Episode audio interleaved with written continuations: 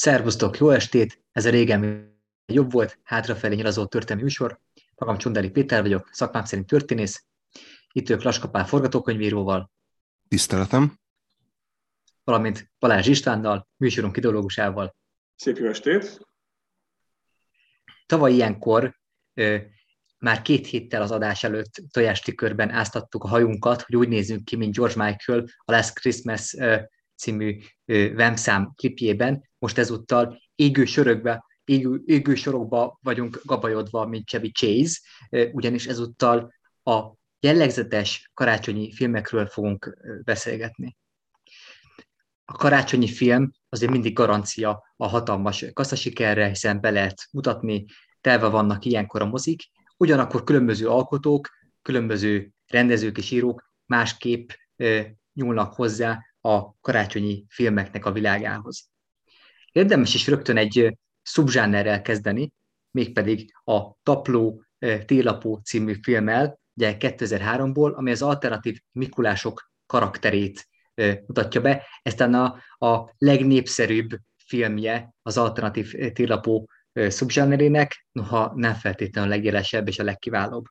2003-ban készült az alkotás, a karácsonyi filmeket listázó adásunk tizedik helyzetje, Teric Vigoffa rendezője, de a producerek között feltűnnek a Cohen fivérek is, a szellemük kevésbé, inkább csak a nevük. Hát igen, egy picit bajba vagyok ezzel a filmnek a, ugye a befogadásával, mert alapvetően annak a típusú humornak, amit ez a, ez a film képvisel, annak van, megvan a maga legitimációja, ugye a Bobby és Peter Farelli neve mond valakinek valamit, akkor ők ezt a fajta ótvarhumort tudták úgy művelni, hogy az még ne essen úgy, annyira át az ízléstelenségen, és humoros is legyen, de ugyanakkor emberi is legyen. Ez egy borzasztó vékony mesdje, amikor az ember ezt a fajta vígjáték típust próbálja tető alá hozni. Szerintem ez a film teljes kudarcot vallott ezen a fronton, tehát se bája, se karakterei nincsenek, se jó viccek nincsenek benne. Alapvetően egy alkoholista télapót láttunk, akit állandóan rugdosni kell, hogy előre haladjon. Igen, és ugye itt a Cohen ugye úgy, úgy kerülnek be a képbe, hogy hát ők is megkapták a ö, forgatókönyvet, és hát ők is dolgoztak rajta, de hát nyilván az ő szerződésük úgy szólt, hogy őket fel kell tüntetni producerként az elkészült művön, és és hát igen, tehát az a fajta ilyen karaktervezérelt dráma, vígjáték, ami, ami általában jellemzi az ő filmjeiket, hát az itt nagyon kevésbé tűnik fel.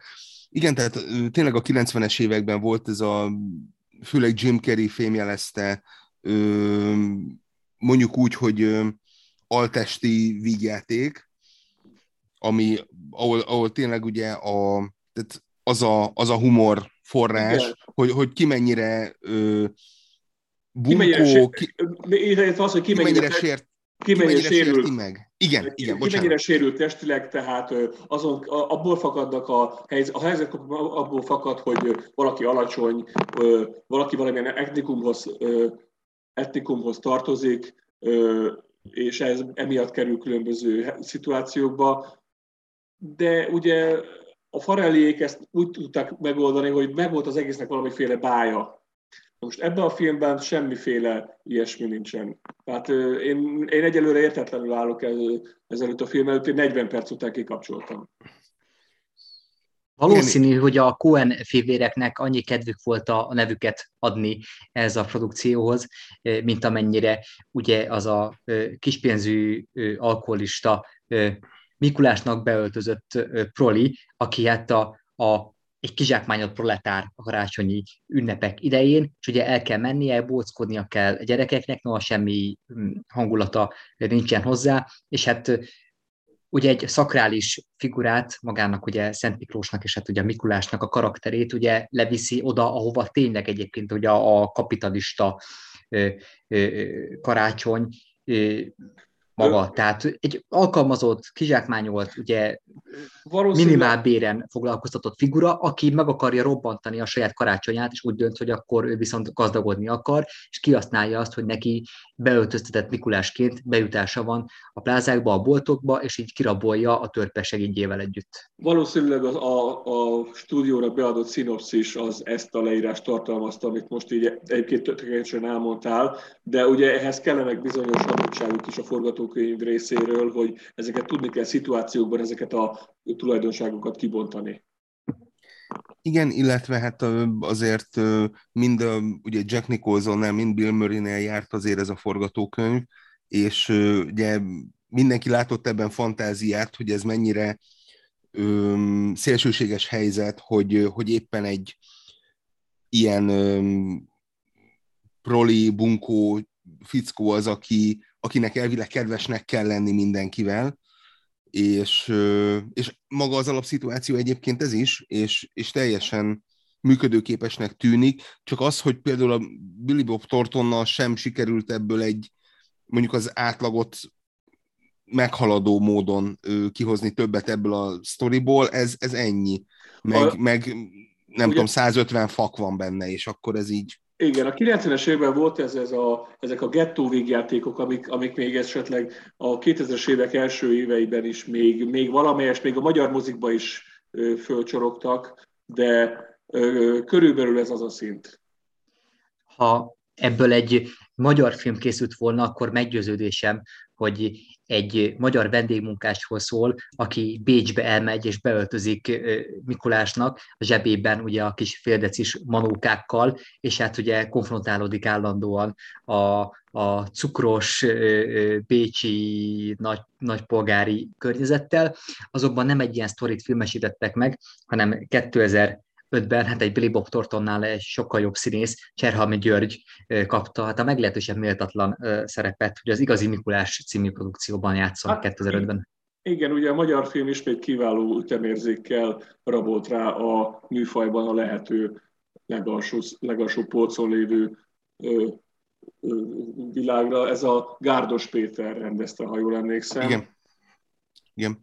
És, és hát ott is, igen, igen, és ott is az volt a baj, hogy annyira, tehát neki már az előző film, az utolsó blues is már így, hát in, in, inogott azért a gics határon, és hát gyakorlatilag az igazi Mikulás meg bele is esett, és az, hogy egy tényleg egy ilyen, ilyen, ilyen proli Mikulás, ki folyamatosan káromkodik és iszik, találkozik egy árvaházból megszökött lányjal, és közösen mennek el egy biciklit megkeresni, igen, mint, mintha én ezt már láttam volna egyszer-kétszer ezt a sztorit. Igen, ez az olasz neorealizmus találkozása Adam Sandlerrel egy kelet-európai másolatban. Egy kelet-európai boncasztalon. Kilencedik helyezettünk a Fekete Karácsony című 1974-es slasher mozi. Na most a koncepciónk az egyébként, hogy a, a minél alávalóbb alkotásoktól jutunk el valamelyest ugye a cukrosabb, legédesebb gyermekek számára és fogyaszthatóbb szentesté produkciókhoz. Na most azért a Fekete Karácsony, ha már egy igazán véres slasher mozi, de azért minőségi előrelépéssel lent a taplótillapóhoz képest. 1974-ben készült ez az alkotás, hát meglehetősen érezhető benne az ekkoriban virágkorát érő olasz erotikus thrillereknek a giallo hatása, egy leány kollégiumban járunk, eh, ahol, amelyet, ahol eh, egy, egy, egy szexőrült, ugye kiesen belég a telefonba, és elkezd egyébként gyilkolászni, kicsivel több cicivel, és eh, kicsivel több bőrkesztyűvel, ez egy tökéletes dzsálló lenne. Így is egy igencsak színvonalas alkotás, ez a karácsonykor játszódó mészállásfilm. Igen, ez alapvetően nem egy rossz film. Tehát ha mondjuk az egésznek a formavilágát nézzük meg, akkor hogyha Michael Powell Peeping Tomját vesszük elő, akkor igencsak, igencsak föl lehet fedezni a közös pontokat ebbe, illetve a Powell filmnek a, a vizuális hatásait ebben a filmben. Ami a feszültségépítkezését illeti elég, szerintem ez egy, ez egy nagyon jól összerakott zsánerfilm. Mai szemmel nézve sok különösebb, különösebb újdonságokkal nem szolgál, számtalanszor föl lett dolgozva azóta, tehát mondjuk a, ha megnézzük ezután rögtön a Sikoly című filmet, akkor pontosan látjuk, hogy az semmiféle újdonságot nem szóval gyakorlatilag ezt a filmet, ezt a Black Christmas című filmet dolgozta föl minden sztori elemében. Illetve, hogy egyrészt az, hogy szintén 1974-es mondjuk a texasi láncfűrészes mészárlás, ami, ami szintén más, hogy újítja meg mondjuk a horror műfaját, ö, és, és az, hogy gyakorlatilag még négy évet kell várni az, arra, hogy mondjuk a Halloween megszülessen, a, ami gyakorlatilag ezt, gyakorlatilag ezt a slasher műfajt mondjuk úgy kiterjeszti általánosan, és hogy ez egyfajta ilyen előképe ezeknek a teljesen őrült gyilkosoknak, akik teljesen megmagyarázhatatlanul vadásznak egyébként az áldozataikra, és hát mondjuk azt, hogy így a Amerikának a, a sorozatgyilkosok iránti elfogódottságára is ad egyfajta magyarázatot, és, és hát azért ennek készült két remake 2006-ban és 2019-ben egyik rosszabb, mint a másik. Valahogy az egésznek a hangulata és ez a, a zárt tér, ugye a, a telefonban lihegő ö, gyilkosnak a, a, a feszültsége, és hát tényleg a, Bob Clarknak maga a zárt térben való mozgása, ugye a rendező azért nagyon ötletes helyre teszi a kamerát, nagyon ö, jól van vágva a film, tehát ö, ez, ez egy kis költségvetésű, de, de nagyon hatásos karácsonyi horror mozi. Nyolcadik helyzetünk egy horror vigyáték, talán, az egé, talán a legnagyobb kedvencünk a listánkból, ez a Szörnyecskék 1984-ből, amelynek a legfőbb üzenete az, hogy karácsonyi ajándékot csak Kentuckyból rendeljél, mert azt tuti. Semmiképpen se kínaiaktól vásároljál. Igen, hát ugye ez is az a film, ami tökéletesen ö, leírja azt a kort, amelyben megszületett. Ö, tehát ugye 80-as években vagyunk, egyébként Steven Spielberg pápasága alatt születik meg ez a film. Ö, ö, nagyjából azt a gazdasági folyamatot modellezi le, ami a 80-as évek Amerikájában ö, ö, lezajlott. Tehát alapvetően ez, hogy a külföldi műszaki termékek hogyan lepték el az amerikai piacot, és ez hogyan szorította háttérbe az amerikai termékeknek a forgalmazását. Most hiszen, hiszen a külföldi dolgok, például a japán dolgok működtek. Ugye a szörnyecskékben ugye a, a feltaláló apa figura, ő mindig ilyen nagyon fantaszta és nagyon ö, világtól elrugaszkodott dolgokat talál ki, amik viszont nem működnek. De ez, ez az amerikai állam csődje akar lenni, vagy annak egy kritikája? Hiszen az amerikai állam részben azon, való, azon alapul, hogy voltak ezek a feltalálók a 19. század végén, 20. század elén, akik nyilván amikor már egy vállalatbirodalmat vezettek, mint, mint John D. Rockefeller vagy Thomas Edison, akkor nem feltétlenül a, a tudásuknak köszönhetően, hanem inkább különböző ilyen jockeyingi praktikákat érvényesítve maradtak fönn a ebben a kapitalista versenyben azért mégiscsak voltak azok, akik megteremtették ezek a self-made menek, és az apa egy ilyen self-made man akar lenni, és ennek a kudarcát mutatja. Igen, illetve a, illetve a konkurenciával szembeni lemaradását, tehát van egy feltaláló, aki olyan dolgokat készít, amelyek nem működnek, tehát nem tudja a gyerekeknek ezt karácsonyi ajándékként adni, ezzel szemben a gyerekek elmennek a a távol-keleti egybe, és ott egy ilyen mindenféle kis egzotikus állatkát hazahoznak, tehát már egy külföldi termék az, ami rabulejti őket. Tehát valahogy ezt, a, ezt szerették volna szerintem ezzel, ebből kihozni és hogy ott van a, ugye a zsörtölődő karakter, aki ugye bármilyen japán autóval szemben ugye szkeptikus, meg bármelyik kínai terméket csak gyalázni tud, az igazi amerikai termékek, azok az igaziak, amelyeket egyébként már egyre kevésbé gyártanak az USA-ban. Ugye ez az a világ, amelyet Michael Moore örökít meg a, a, a Roger és én című 1987-es mondjuk, hogy dokumentum filmjében, amelyben ugye a General motors szemben fogalmaz meg egy, egy vádiratot, ugye ekkoriban már kiszerveznek mindent Mexikóba, hát ez a Reaganomics-nek a, a korszaka. Igen, tehát ez a, az amerikai ipar teljes leépítése, illetve a, az úgynevezett rozsdaövezet és az különböző ipari ö, körzeteknek a teljes magukra hagyása, ami ezekben az években történik. Ö, ami aztán kicsúcsosodik aztán a 2007-es gazdasági válságban, aztán később a Trump elnökségével. És hogyha már Donald Trumpot szóba hoztuk, akkor itt hozzuk szóba ennek a filmnek a második részét, ami szintén egy ilyen kis társadalmi parabola. Ugye Daniel Klump, a őrülten gazdag, őrülten ambiciózus építő, aki egy hatalmas modern toronyházat épít New Yorkban, ugyanis a film New Yorkban játszódik, ahol szintén semmi nem működik, tehát ilyen szinten folytonosságot alkot az első résszel, és az egyik legjobb Trump paródia, amit valaha filmre vittek. Nem volt kevés ebből egyébként. És, és ugye ez a 80-as évek vége, 90-es évek eleje, ahol ugye a, a szellemírtók második része játszódik, ahol a reszkesetek betörők második része játszódik, aminek mind az a lényege, hogy, hogy New Yorkban a, az önzés, a gyűlölet, a, a, az hát- egymás hát, megevése zajlik gyakorlatilag, és hogy... Hát igen, a szellemértők ugye arról szól, hogy a pokolba a közférával éljenek a, a magánszektor szélhámosai. Tehát virágozzék minden virág, hogyha tudnak ugye a olcsón a TV hirdetés révén ügyfeleket szerezni, akkor csinálják úgy. Igen. Igen, a, a Kolumbi Egyetem amúgy nem létező parapszichológiai tanszékéről kirúgott tanársegédek is adjuk. Igen, akik valószínűleg csak a, a, az adófizetők pénzét égetik ott el, hiszen mindenféle ilyen kártyajátékokkal, meg ilyen, ilyen, meg ilyen ö, csajozásra fölhasznált, ilyen, ilyen kamukísérletekkel tartják bent magukat, és amikor eljön az igazságóra, akkor úgy, gondol, akkor úgy döntenek, hogy ők magánvállalkozásba ö, vágnak, amit természetesen még rosszabb, mármint ami a közösség érdekeit illeti.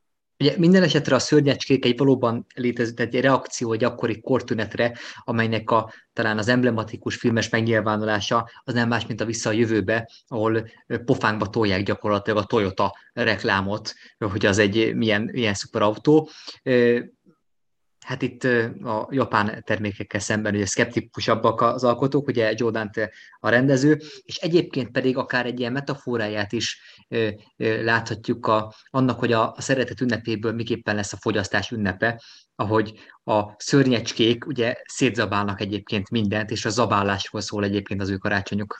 És, és hát maguk a szörnyecskék gyakorlatilag nem alapvetően nem gonoszok, ők csak jól akarják érezni magukat. Meg hát igazából ez a gremlin mítosz, ez egy, ez egy amerikai ö, ö, ilyen kis mikrokultusz, ö, ami tényleg arról szól, hogy a, az, az elromló ö, nem Amerikában gyártott ö, elektronikai készülékekbe a távol-keleten mindenféle kis szörnyeket helyeztek el, hogy az bennünket bosszantsanak. Tehát tényleg van egy ilyen kis mitosz, egy ilyen modern mitosz, ami, amit, amire ez a film felépítette magát és hát ugye létezett ugye az AMC-nek, az American Motor Corporationnek egy Gremlin nevű, ugye kisfogyasztású, 70-es években ö, behozott modellje, ami, ami legendásan borzalmas volt, tehát, hogy nem ment, kicsi volt, hát, tehát, hogy az, és egyébként a 80-as években lehet is látni nagyon gyakran ö, különböző filmekben, ahol a általában elvált ö, anyuka ezt a, ezt a nagyon pici csapott hátú autót vezeti, mert hogy hát azt tudta megfizetni. Az biztos, hogy a szörnyegységnek politika történeti, gazdaságtörténeti és társadalomtörténeti kontextusban is meglátjuk a magasabb értelmét, de ha valaki nem kíván ilyen elemzésekkel foglalkozni, önmagában csak jól akar érezni magát, akkor is egy tökéletes szórakozás kínál. Ez az 1984-es elképesztően szórakoztató horrorvigyáték. Hetedik helyezettünk a karácsonyi lidércnyomás 1993-ból, hiszen nem múlott el a karácsonyi filmeket listázó szentestei műsorajánlónk, amennyiben egy Tim Burton film nem kerülne bele ide. Noha Tim Burton csak producer volt, rendező Harry Selick, de azért valljuk be, ez egy olyan típusú együttműködés lehetett, mint hogy Steven Spielberg számos filmnek elvileg a producere, de látjuk azt, hogy maga Steven Spielberg szelleme az, ami mozgatja, miképpen itt is Tim Burton szelleme az, amely a létét adja a karácsonyi lidércomásnak, amelyet egy tipikusan Tim Burtoni karácsonyi sztorit mesél el, miszerint ugye a szörnyek ellopják a karácsonyt. Igen, ami nagyjából minden Tim Burton filmben megtörténik. Az, igen, az, az olyannyira így van, hogy ha megnézzük a filmnek a forma, a, a külsejét, a, a, a díszletezését, a figurákat, egy az egyben Tim burton karakterekről van szó, tehát ez a német expressionizmusból itt maradt ezek a, dül, ezek a szándékosan dülöngélő ilyen papírmasé házak, ezek a nagy kunkori ívek, tehát ha csak sima producer lett volna a Burton ebben a projektben, akkor ez nem lenne ilyen kézzelfogható. Egészen biztos, hogy jelen volt napi szinten a forgatáson, a stop motion technikát ő maga választotta, tehát ekkor már a CGI volt olyan fázisban, hogy bármikor meg tudták volna hasonló minőségben csinálni a, a, a trükköket, de a Tim Burton ragaszkodott ahhoz, hogy ezt, ezt, ezt kockáról kockára kell fölvenni. Ugye gyakorlatilag ugye azért producer, mert hogy abszolút a ugye ezt élőszereplős ö, körülmények között akart leforgatni, de úgy ö, nem volt erre fogadókészség, viszont ö, animációs filmben már, már láttak fantáziát, és hát ö, maga Tim Burton gyakorlatilag ugye egy ö, másik film forgatásáról gyakorlatilag ilyen havonta látogatott át ö, San Franciscóba, és nézte meg, hogy éppen hogyan ö, alakulnak a, ö, a munkálatok, mert hogy az animációs rendezéshez ő nem értett, ezért ö, ugye szerepel ö, ugye a Harry Selick neve, ugye a stáblistán, és hogy azért nagyon sok input volt, ami, ami mondjuk úgy, hogy alakította a Tim Burton elképzeléseit, és, és onnantól kezdve, hogy ez egy musical formája van, onnantól kezdve, hogy, hogy a daloknak és a megszólalásoknak nagy szerepük van.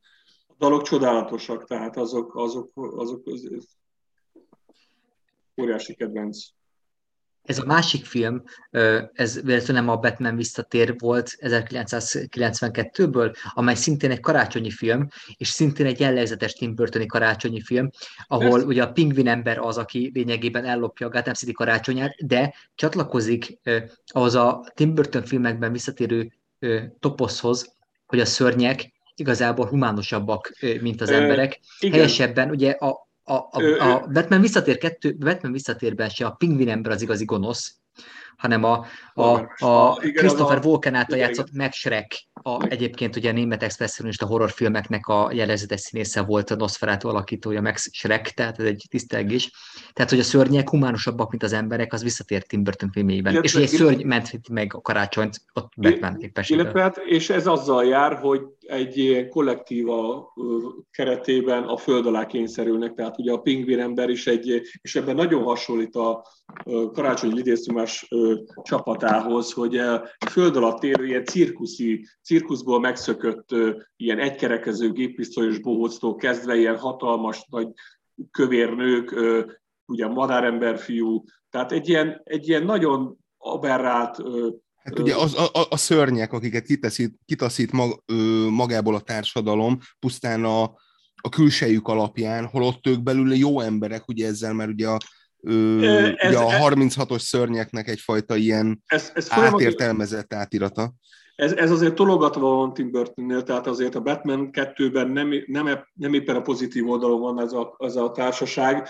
Ahol ez nagyon látványosan megjelenik, az az ollókezű Edward, ahol uh, ugye azzal robbant ő be a köztudatba, ahol gyakorlatilag a kispolgári Amerika visszakergeti egy ilyen régi kastélyba az onnan véletlenül kiszabadított ö, ö, ezt a furalényt.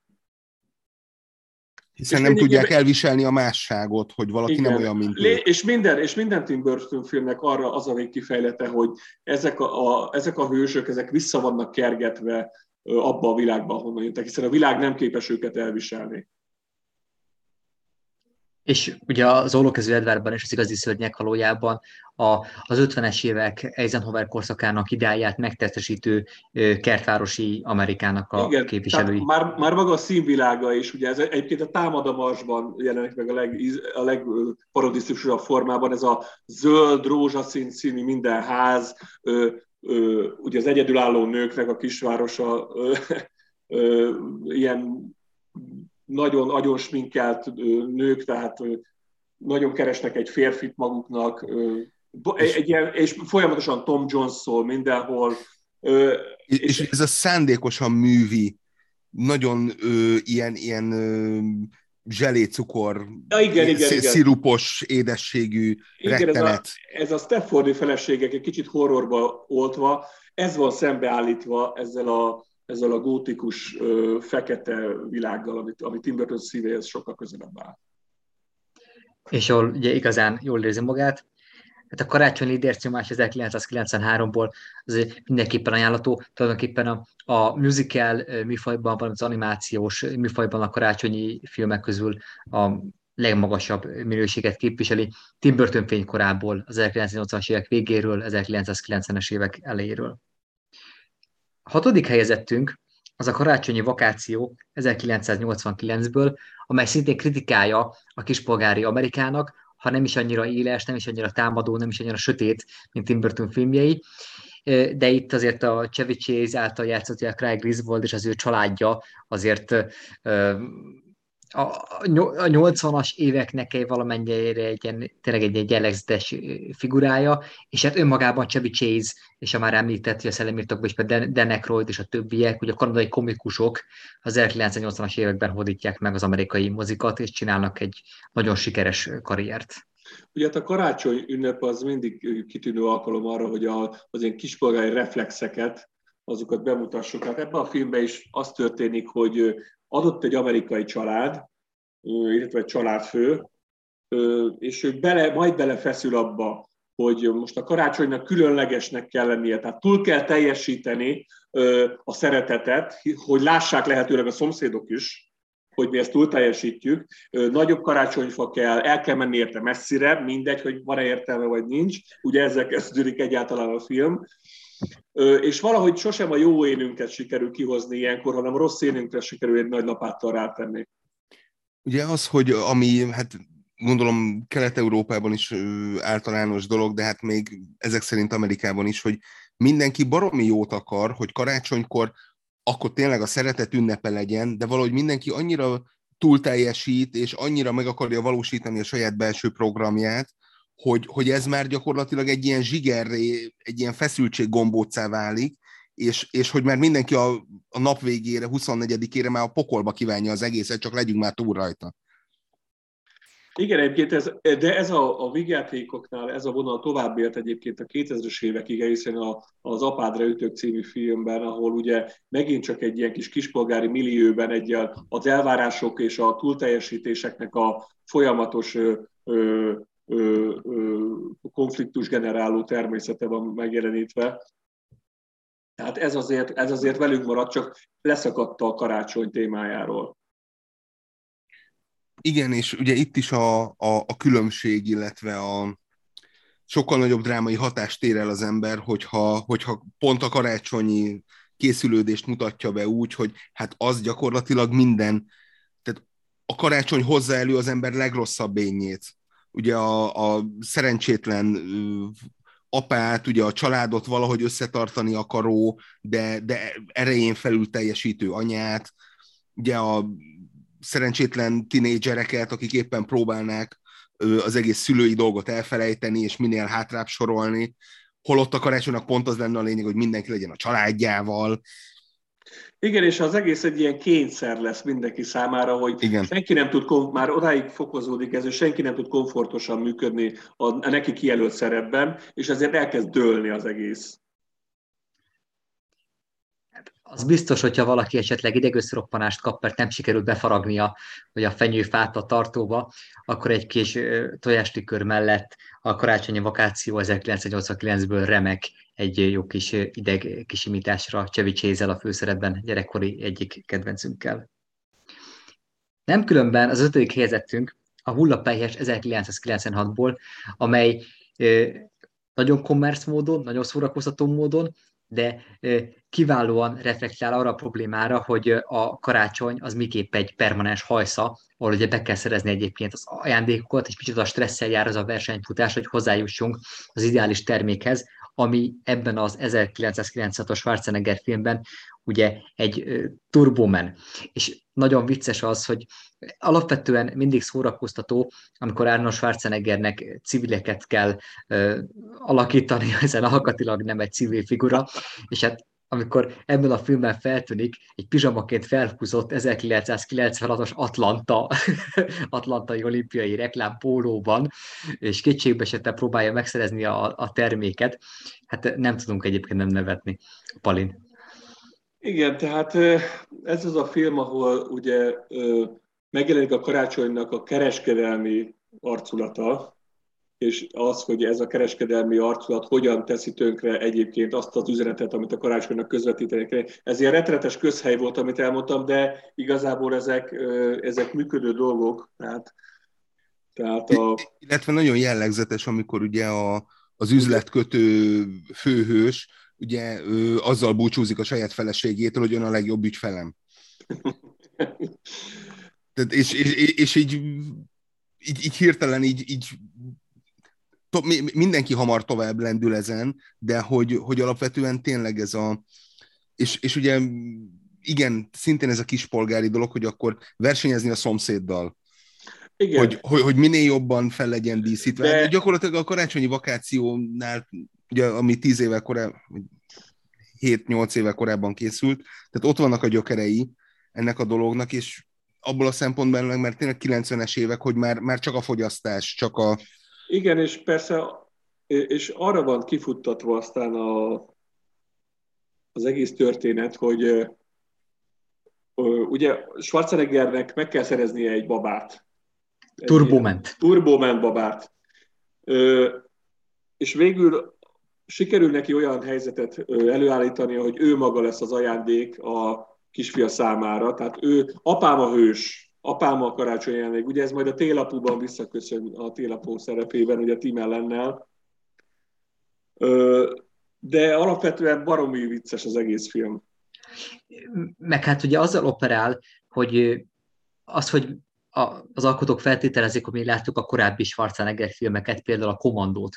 Így amikor Schwarzenegger dühében felemel egy ugye, eladót, akkor szinte látjuk azt, hogy hogyan ejted le a szakadékba a sárga Porsche és Palit a, a korábbi filmjeiben. Tehát, hogy benne van ez a feszültség, hogy te úristen, azért mégiscsak egy olyan Pali dühöng itt a Turboman miatt a játékboltban, aki a korábbi filmjeiben, az előéletében, vagy a filmes előéletében már számtalan más figurának kitegerte a nyakát, vagy dobott le szakadékba másokat, vagy Igen igen. mészárolt le egy valverdei vagán hadsereget, és ez a, ez a posztmodern ugye meta jellege ennek a filmnek, amely egyébként részben médiakritikus, ugye itt láthatunk Turboman epizódokat is a maguk valójában, valamint ha csak poénként azért beleírtak egy ilyen kritikát, vagy kapitalizmus kritikát, tehát itt a, a fekete postás figurája, aki mint előfizetője lenne az eszmélet folyóiratnak, tehát olyan kemény kritikáját fogalmazza meg a, a, a, a cégeknek, amelyek beügyítik a gyerekeket a reklámokkal, és a gyerekek meg érzelmileg zsarolják, hogy az apukájukat, és az apukájuk, akik egyébként ki vannak,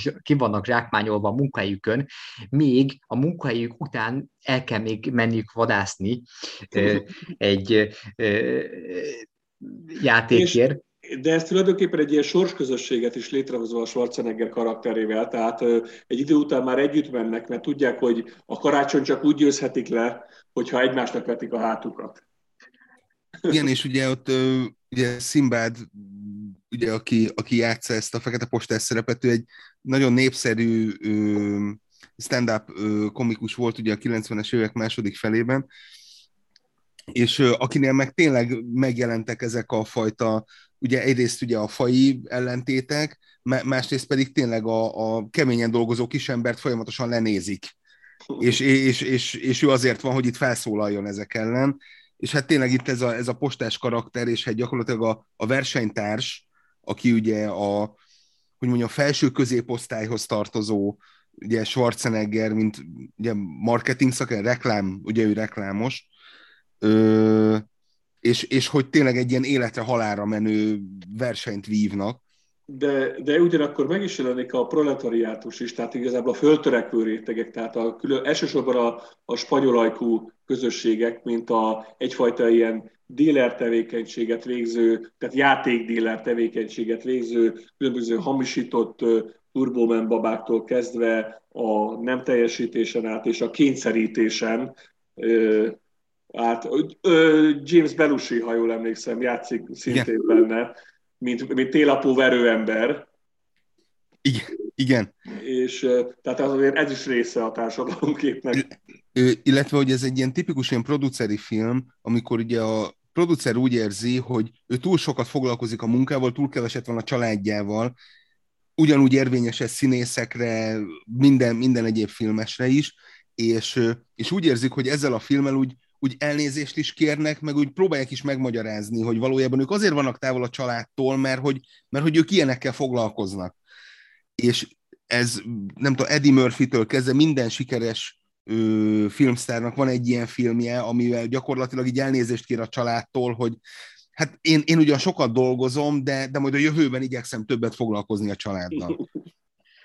Ugye itt a, a spanyolul megszólaló Turboman Baba az egy ilyen visszatérő poén egyébként, ami ugye leginkább a, a csupasz pisztoly filmekben van parodizálva, ugye a japán megafonnal, aztán a japán nyelven szólal meg Frank Drebin, tehát hogy megint egy idegen termékekkel találkozunk, idehoznak, ugye meghamisítanak egyébként valamit, tehát valahol ez egy szerintem a, a Schwarzeneggernek a 90-es évekbeli munkásságában valahol ez egyébként az egyik csúcs a igen, tehát, mellett. tehát, tehát azért annyira nem volt idegen neki már ez a szerep, tehát azért túl vagyunk itt már az Ikreken, túl vagyunk az Ovizsarun, tehát ő azért, ezek elég sikeres filmek voltak. Sajnos a Junioron is. Igen, hát igen, igen, az... Az, az a, nem a, sikerült. De az alapjogokért központ kedvenc filmje. Azt hiszem, ez mind a három Ivan Reitman, de segíts Pali, ugye? Mind a három, ez az, igen. az Ivan Reitman trilógia után jött ez, tehát azért ez már van egy bizonyos rutin neki ebben a komoly. A, neki sikerült az, ami Stallone-nak nem, ugye, a, a, a csúfosan megbugott táj vagy lő a mamámra gondolok. Igen, hiszen ugye maga ugye az Ivan Reitman is ugye ez a ö, kanadai Saturday Night Live, ugye a Chevy Chase, ö, például ugye a John Belushi, Jim Belushi, ö, és, és gyakorlatilag ugye ez a, Bill Murray, ugye ez a kanadai komikus rész, akik ugye 1978-ban ugye elhagyták a, a Saturday Night Live-ot, és onnantól kezdve gyakorlatilag egy teljesen új időszámítás kezdődött, és újra kezdték az egész ö, sorozatot, és hogy ö, gyakorlatilag ennek, ennek a hatása ez végig, végig érződik minden, mindenhol, még, még akár a 90-es évek második felében is. Negyedik helyzetünk szintén egy családi vigyáték, amely nem az alternatív Mikulás toposzát járja körbe, hanem a civil télapóét, mégpedig az 1994-es Télapó című film Timellennel, aki hát a családi vigyátékoknak a, a jellegzetes alakja és figurája lett. Ugye itt az történik, hogy a magát a Mikulást éri egyébként egy baleset, és ezért Timelennek, apukának be kell ugrania a Mikulás szerepébe, és hogy ő, aki egyébként ugye mondjuk így apaként nem teljesít kellőképpen, tehát azért ebben is megjelennek a különböző családi problémák. Tehát, az a, tehát ami miatt Steven Spielberg ugye egy egész generációnak lett a, az emblematikus rendezője. Minden Steven Spielberg filmben bele vannak írva a családi problémák, és az olyan típusú kvázi Spielberg filmekben is, mint amilyen ugye a szörnyecskék, ott is, ott is azért meghúzódnak a családi ellentétek, a csöndes tragédiák, az, az egész feszültség, az a kis csőttömeg, ami, ami Amit ami egy család háttér... tud jelenteni. Igen. Most itt, itt a Tim, Timelen maga, tehát, tehát a fucsolt apa, aki, Igen, aki tehát... egyszer egy hős lesz, és ilyen értelemben a hullapelyes mellé állítható, hogy valaki uh, uh, Schwarzenegger turbomenként Timelen karaktere pedig ugye kvázi beugró Mikulásként végül felül emelkedik azokon az apai kudarcokon. Igen, tehát ez egy ilyen egyfajta bőhődés történet, illetve megtisztulás történet is ként is értelmezhetjük. Adva van egy alapvetően diszfunkcionális apa, aki egy véletlen folytán ugye átveszi a Mikulástól, az, aláír ezt az úgynevezett télapótlási záradékot, a, a Fausti alkut megköti. Megköti, és ez azzal jár, hogy először még csak ugye egy ilyen fizikai átalakuláson megy keresztül, de aztán szépen lassan mindenféle szituáción keresztül belecsúszik a télapó szerepbe, és ott egy ilyen katarzison végig tud, el tud érni egy ilyen katarzist, ami, ami őt a, a, funkcionálisan jó apává teszi. Ebből a szempontból talán az idétlen időkig, ugye Igen, 93-as, tehát hogy egy évvel korábbi, és, és, és e, ez a fajta megjavulási folyamat, amin, amin ő végigmegy, és ugye azért neki a 80-as évek végén, 90-es évek elején volt ez a házi barkács nevű sorozata, ahol a Tim Allen egy ilyen tévés műsorvezetőt alakított, aki remekül el tudta játszani, hogy ő ért gyakorlatilag bármihez, de a való életben egy szöget nem tudott beverni. És, és ez, ezt a kettősséget hangsúlyozta a sorozat. Ezt az eléggé ráírták akkor a, ezt a szerepet. Igen, igen, igen. És, és egyébként nem is, nem is várták, hogy ekkora siker lesz ebből a, ebből a filmből, és egyébként tényleg egy, egy, egy kedves és szerethető dolog, mert a, mert a Tim Allen, amikor ugyanolyan szinten lepődik meg, hogy, hogy hiába borotválkozik meg, de mégis újra kinő a szakálla azzal, hogy belenéz a tükörbe. és, és tényleg az, hogy, a, hogy először a fizikai változások történnek meg, és a lelki változások csak ezek után ö, Persze, lesznek hát a, fontosak. Ugye a lelki megtisztulás ez mindig az utolsó fázis ebben a folyamatban. Tehát ö, igen, tehát ö, ennek egy picit a fordítottját írja meg Stephen King a Sor vagy Gyel című könyvben, de ezt most nem akarom idehozni, csak hogy ez a fizikai átalakulással történő lelki megváltozás, ez, ezért ez, ezt ismerjük, ezt a sztorit kicsit élni, mint a David Cronenberg filmek hatását érezném ebben a filmben. Tehát talán nem tudom meredek párhuzam, hogy a legyet idehozni. Tehát amikor van egy ilyen, egy ilyen kényszerű fizikai átváltozás elkezdődik, ami ellen a fő, és minden áron próbál tiltakozni, és először tudomásul se venni, azért itt a légi átalakuló Jeff Goldblum, vagy a télapóvá átalakuló Tim ellen azért mégis egy párhuzamba állítható.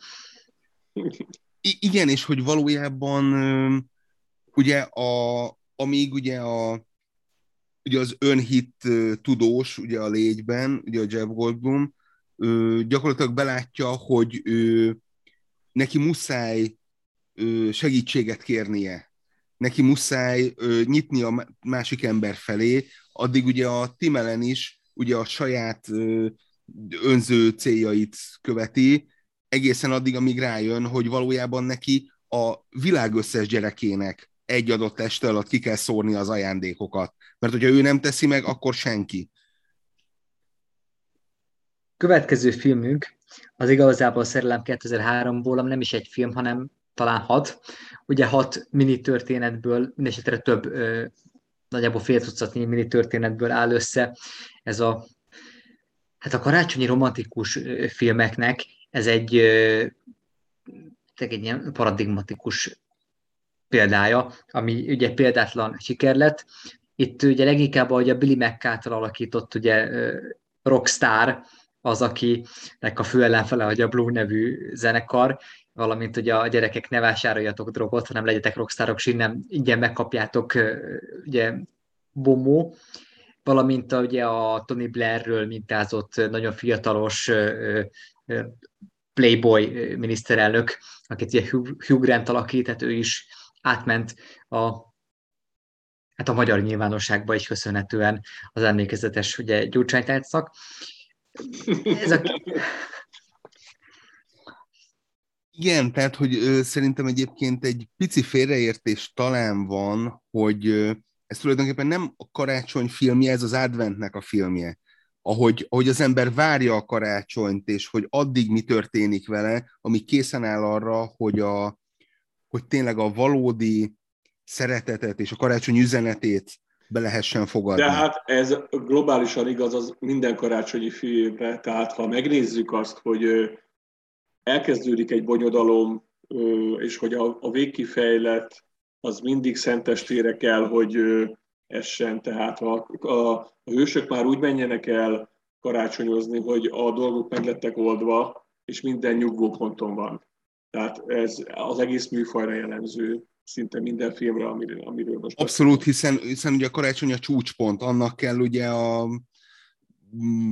90. Mm, illetve hát 80. percnél történnie.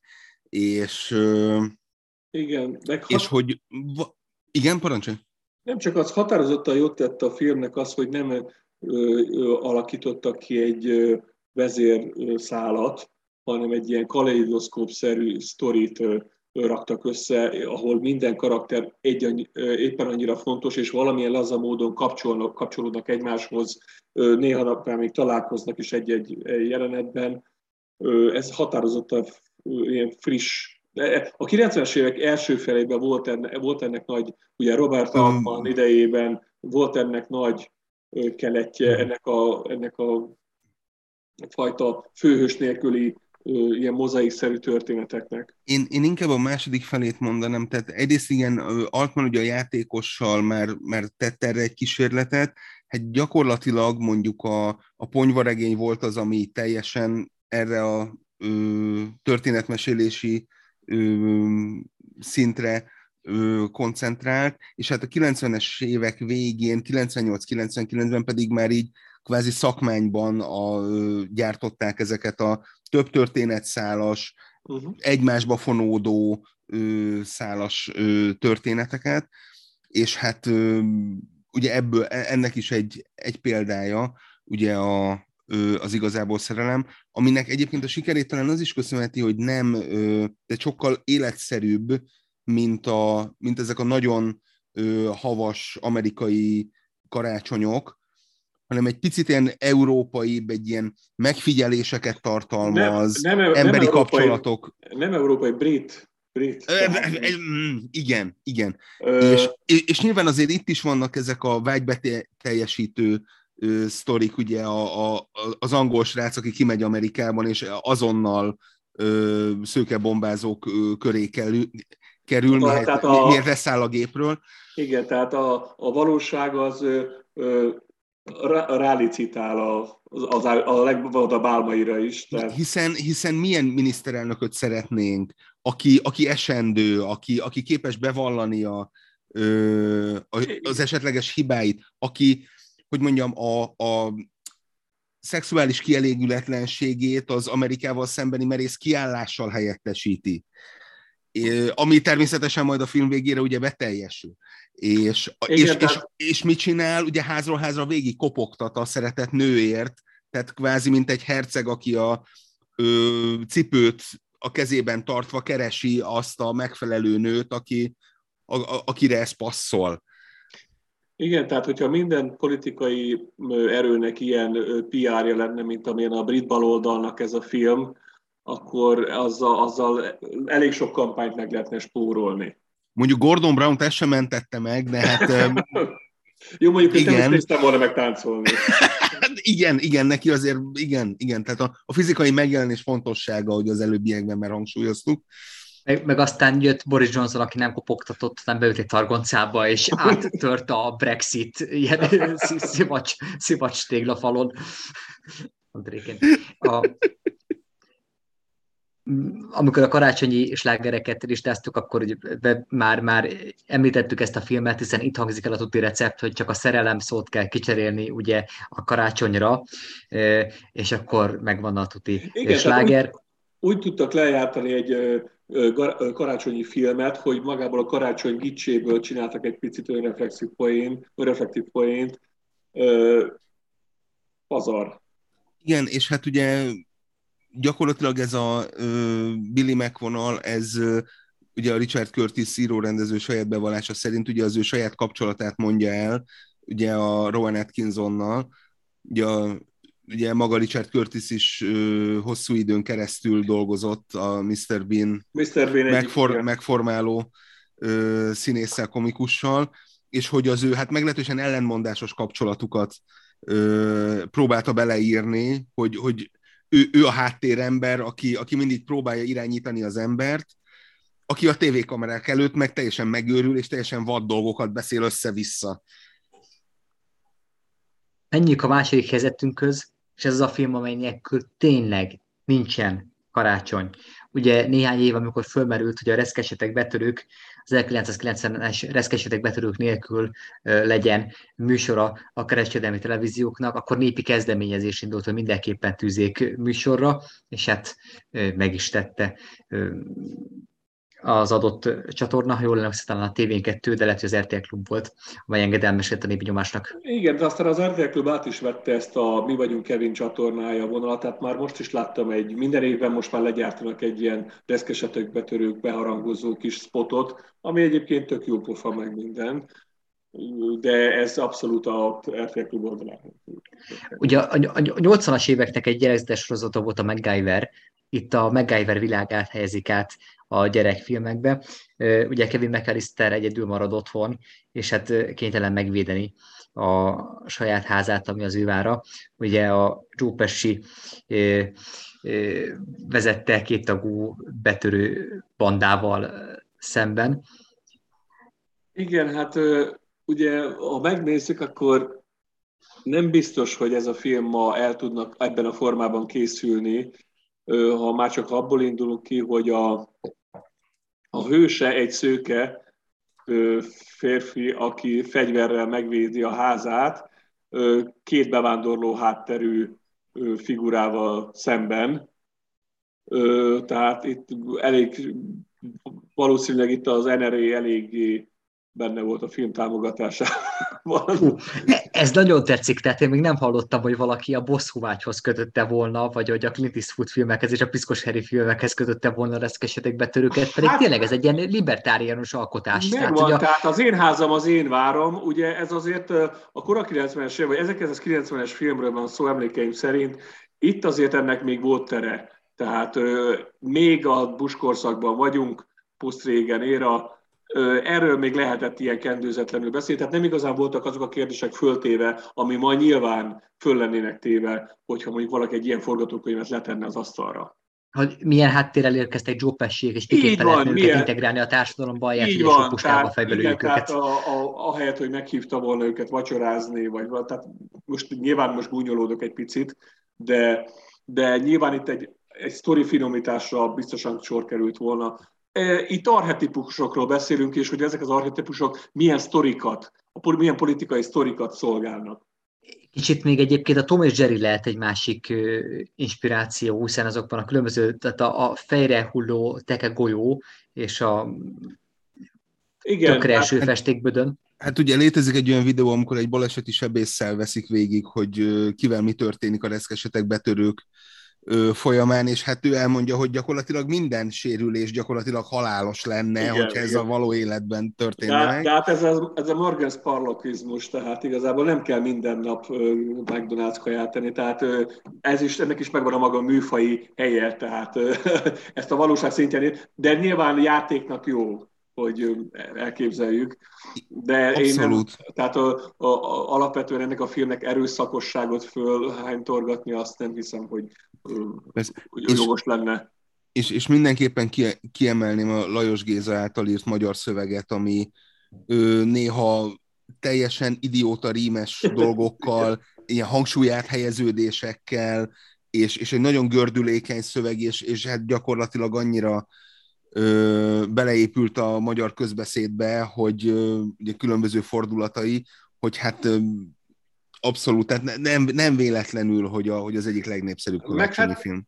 Meg hát ha megnézzük, a, ugye a 444 írta annak idején egy kiváló, azt hiszem a Plankóék írtak egy kiváló cikket a, a reszkesetek betörőkből, hogy megnézték az egész, megnézték az egész szociológiai hátterét a, a McAllister családnak, és fölmerült a kérdés, hogy vajon ezek miből élnek. Tehát, hogyha emlékeztek, a mekkora házban laknak, és ö, ö, tulajdonképpen az egész, ö, az egész pereputtyot el tudják vinni a rokonságban mindenre együtt Párizsba, akkor itt valami nagyon, nagyon durva CEO sztori, vagy valamilyen politikai háttértevékenység lehet esetleg. A, a, nyilván ez a film műfajánál fogva is ez nem derül ki, csak két gondolatkísérletnek jó.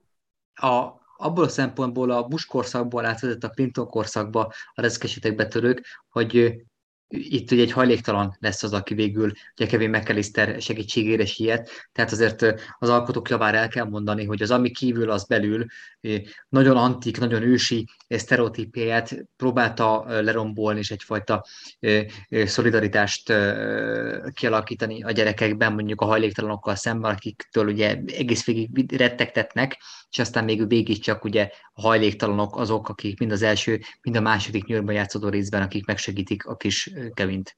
De ebből a szempontból az erőszak kultusztól átvezet a 90-es évek tolerancia kampányába. Hát igen, nagyon nem mindegy, hogy egy film milyen korszakban születik meg, ezt nagyon sokszor megfogalmaztuk már ebben a műsorban.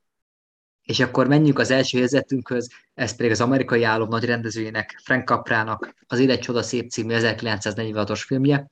Igazából olyan ez, mint egy kájha. Tehát mindig jó visszamenni hozzá, melegedni, mind érzelmileg, és mindegyébként nagyon fontos inspirációt is jelent azóta rengeteg alkotónak. Abszolút, tehát Frank Capra, ő a 20. század egyik legnagyobb amerikai rendező, aki az Amerikáról alkotott képet gyökeresen megformálta, és az utána következő generációk is, mint a nagy generáció Steven Spielberg, Martin Scorsese, ők beépítették ezeket a, ezeket a hatásokat, ezeket a kaprai hatásokat és világszemléleteket, a humanizmust, a, a, a szegények pártolását, a társadalmi igazságosságot, ezt mind beépítették a saját filmjeikbe, és tovább vitték ezt a lángot. Olyannyira, hogy ezt a story, a story vezetés és a story szálak szintjén is, tehát hogyha mondjuk visszaemléksz, aki látta ezt a filmet, az ugye, ugye nagyjából a, a film utolsó negyedében megjelenik egy ilyen nagyon sötét blokk, hogy érkezik egy angyal, és a főhősünket egy olyan alternatív világba viszi vissza, ahonnan ő ki van iktatva. Tehát a hősök ugye, Mert ugye, ugye van, van George Bailey, aki az emberarcú kapitalista, Így tehát aki segíti a munkásokat, és pont karácsonykor egy véletlen folytán ugye egy munkatársa a bankjában az emberarcú szegényeket pártoló kvázi ilyen szövetkezetében elveszik 8000 dollárt, semmi a csőt fenyegeti, és családjával is összeveszik, az öngyilkosságon gondolkodik. És akkor az úr egy angyalt küld Igen. Georgehoz, hogy megmutassa, hogy milyen lenne a világ, hogyha ő nem élt volna.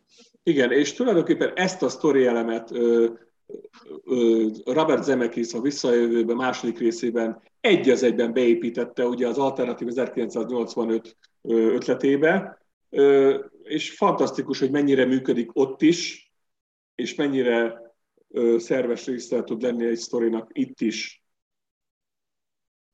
Hát ugye itt az alternatív 1945-ben ugye már a település neve is más, ugye Pottersville-nek nevezik. A Potter, a Potter a, a, a település uraló gátlástalan kapitalista, Igen, aki mindenből azt helyi, akar húzni. Igen, ez a helyi kiskirály, aki fölvásárol mindent, és ezáltal akarja a közösséget sakban tartani, és a saját érdekei szerint mozgatni. Nos, ez, hát... a, nos ez, a, ez a alternatív 1985-ben Biff Tannen figurájának felel meg, és látványosan ugyanazok a poénok vannak bedobva, minden utcasarkon kaszinó, azok az emberek, akik korábban kedvesek voltak, azok most vagy diliházban vannak, vagy alkoholisták, de egyébként, ha, el, ha elgondolkodunk azon, hogy mi, miként készítenek el a, pokol, a poklot magunknak, akkor valójában nagyon közel lehetünk ehhez a világhoz. Tehát képzeljük csak el azt, hogy milyen lehet az, hogy azok az emberek, akik tegnapig a keblikre öleltek bennünket, akiket mi megöleltünk, akiket szerettünk, és akik minket szerettek, azok egyszerűen ma már ö, egy teljes idegenként néznek ránk, ö, és eltaszítanak maguktól, hogy ö, és teljesen bezárkóznak előttünk. Egyébként ezt, a, ha már szóba került korábban az idéten időkig, ez a módszer ott is megjelenik. Tehát a, a figura ki van véve a, a, maga kis mikrokörnyezetéből, és egy ilyen külső szemlélőként tud csak részt venni az eseményekben, és minden nap tulajdonképpen let, nullázódik a, a, az, amit aznap fölépített, és újra kell kezdenie idegenként az egészet. És tulajdonképpen ez a film, a, a, ez az utolsó negyed az, ami igazán fölteszi a koronát a filmre, hogy megmutatja, hogy gyere, megmutatom neked, hogy milyen lenne a világ nélküled. És ez, e, itt megy át egy megtisztuláson a figura. Ugye George Bailey a fő, és aki 12 éves korában elveszti a hallását a, a balfülére, amikor kimenti a kisöccsét, aki alatt beszakad a jégbe, közben korcsolyázik. Kicsit emögött azt érzem, hogy szintén ugye már Tom és is visszaköszönő jellegzetes toposz az, hogy valakinek egy angyal ugye a jobb vállára, és a, a kis ördög a bal vállára. És a bal vállán ülő ördög az, aki mindig ugye a kísértő szöveget mondja. És a filmben számtalanszor visszatér, hogy, hogy amikor sugnak neki valami kísértő szöveget, amikor Potter megkísérti, ugye nem hagyja egyébként ugye, ugye a bal fülére mondottakat. Én kicsit ezt érzem benne, és nagyon erősen lett az, amikor ugye George Bailey elmegy a temetőbe, és az angyal megmutatja azt, hogyha nem élne ebben a világban, akkor az ő kisöccse meghalt volna a beszakadó jég alatt, akit őt kimentett. Itt ugye egyértelműen Marty mcfly látjuk, aki a temetőben a George McFly sírjánál zokogni Az Ópárki temetőben, igen. Egyébként a családi vakációban van egy pillanat, amikor ezt a filmet nézik. Ez csak egy ilyen bevágás erejéig. És hozzáteszem azt, hogy ez egyébként Alfnak is a kedvenc filmje. Karácsonykor az Alf című sorozatban ugye a Földön kívül is az élet csodaszépet nézi. Mi mást is nézhetne, hiszen hogyha van egy karácsonyi filmje az emberiségnek, akkor csak az élet csodaszép lehet. Köszönjük Egyetlen. szépen! Ez volt a régen minden jobb volt karácsonyi kiadása, amelyben karácsonyi filmeket nagyobb részt ajánlottunk. Laskapál, Balázs István és Csundelik Péter. Szervusztok! Sziasztok! Köszönjük szépen, sziasztok!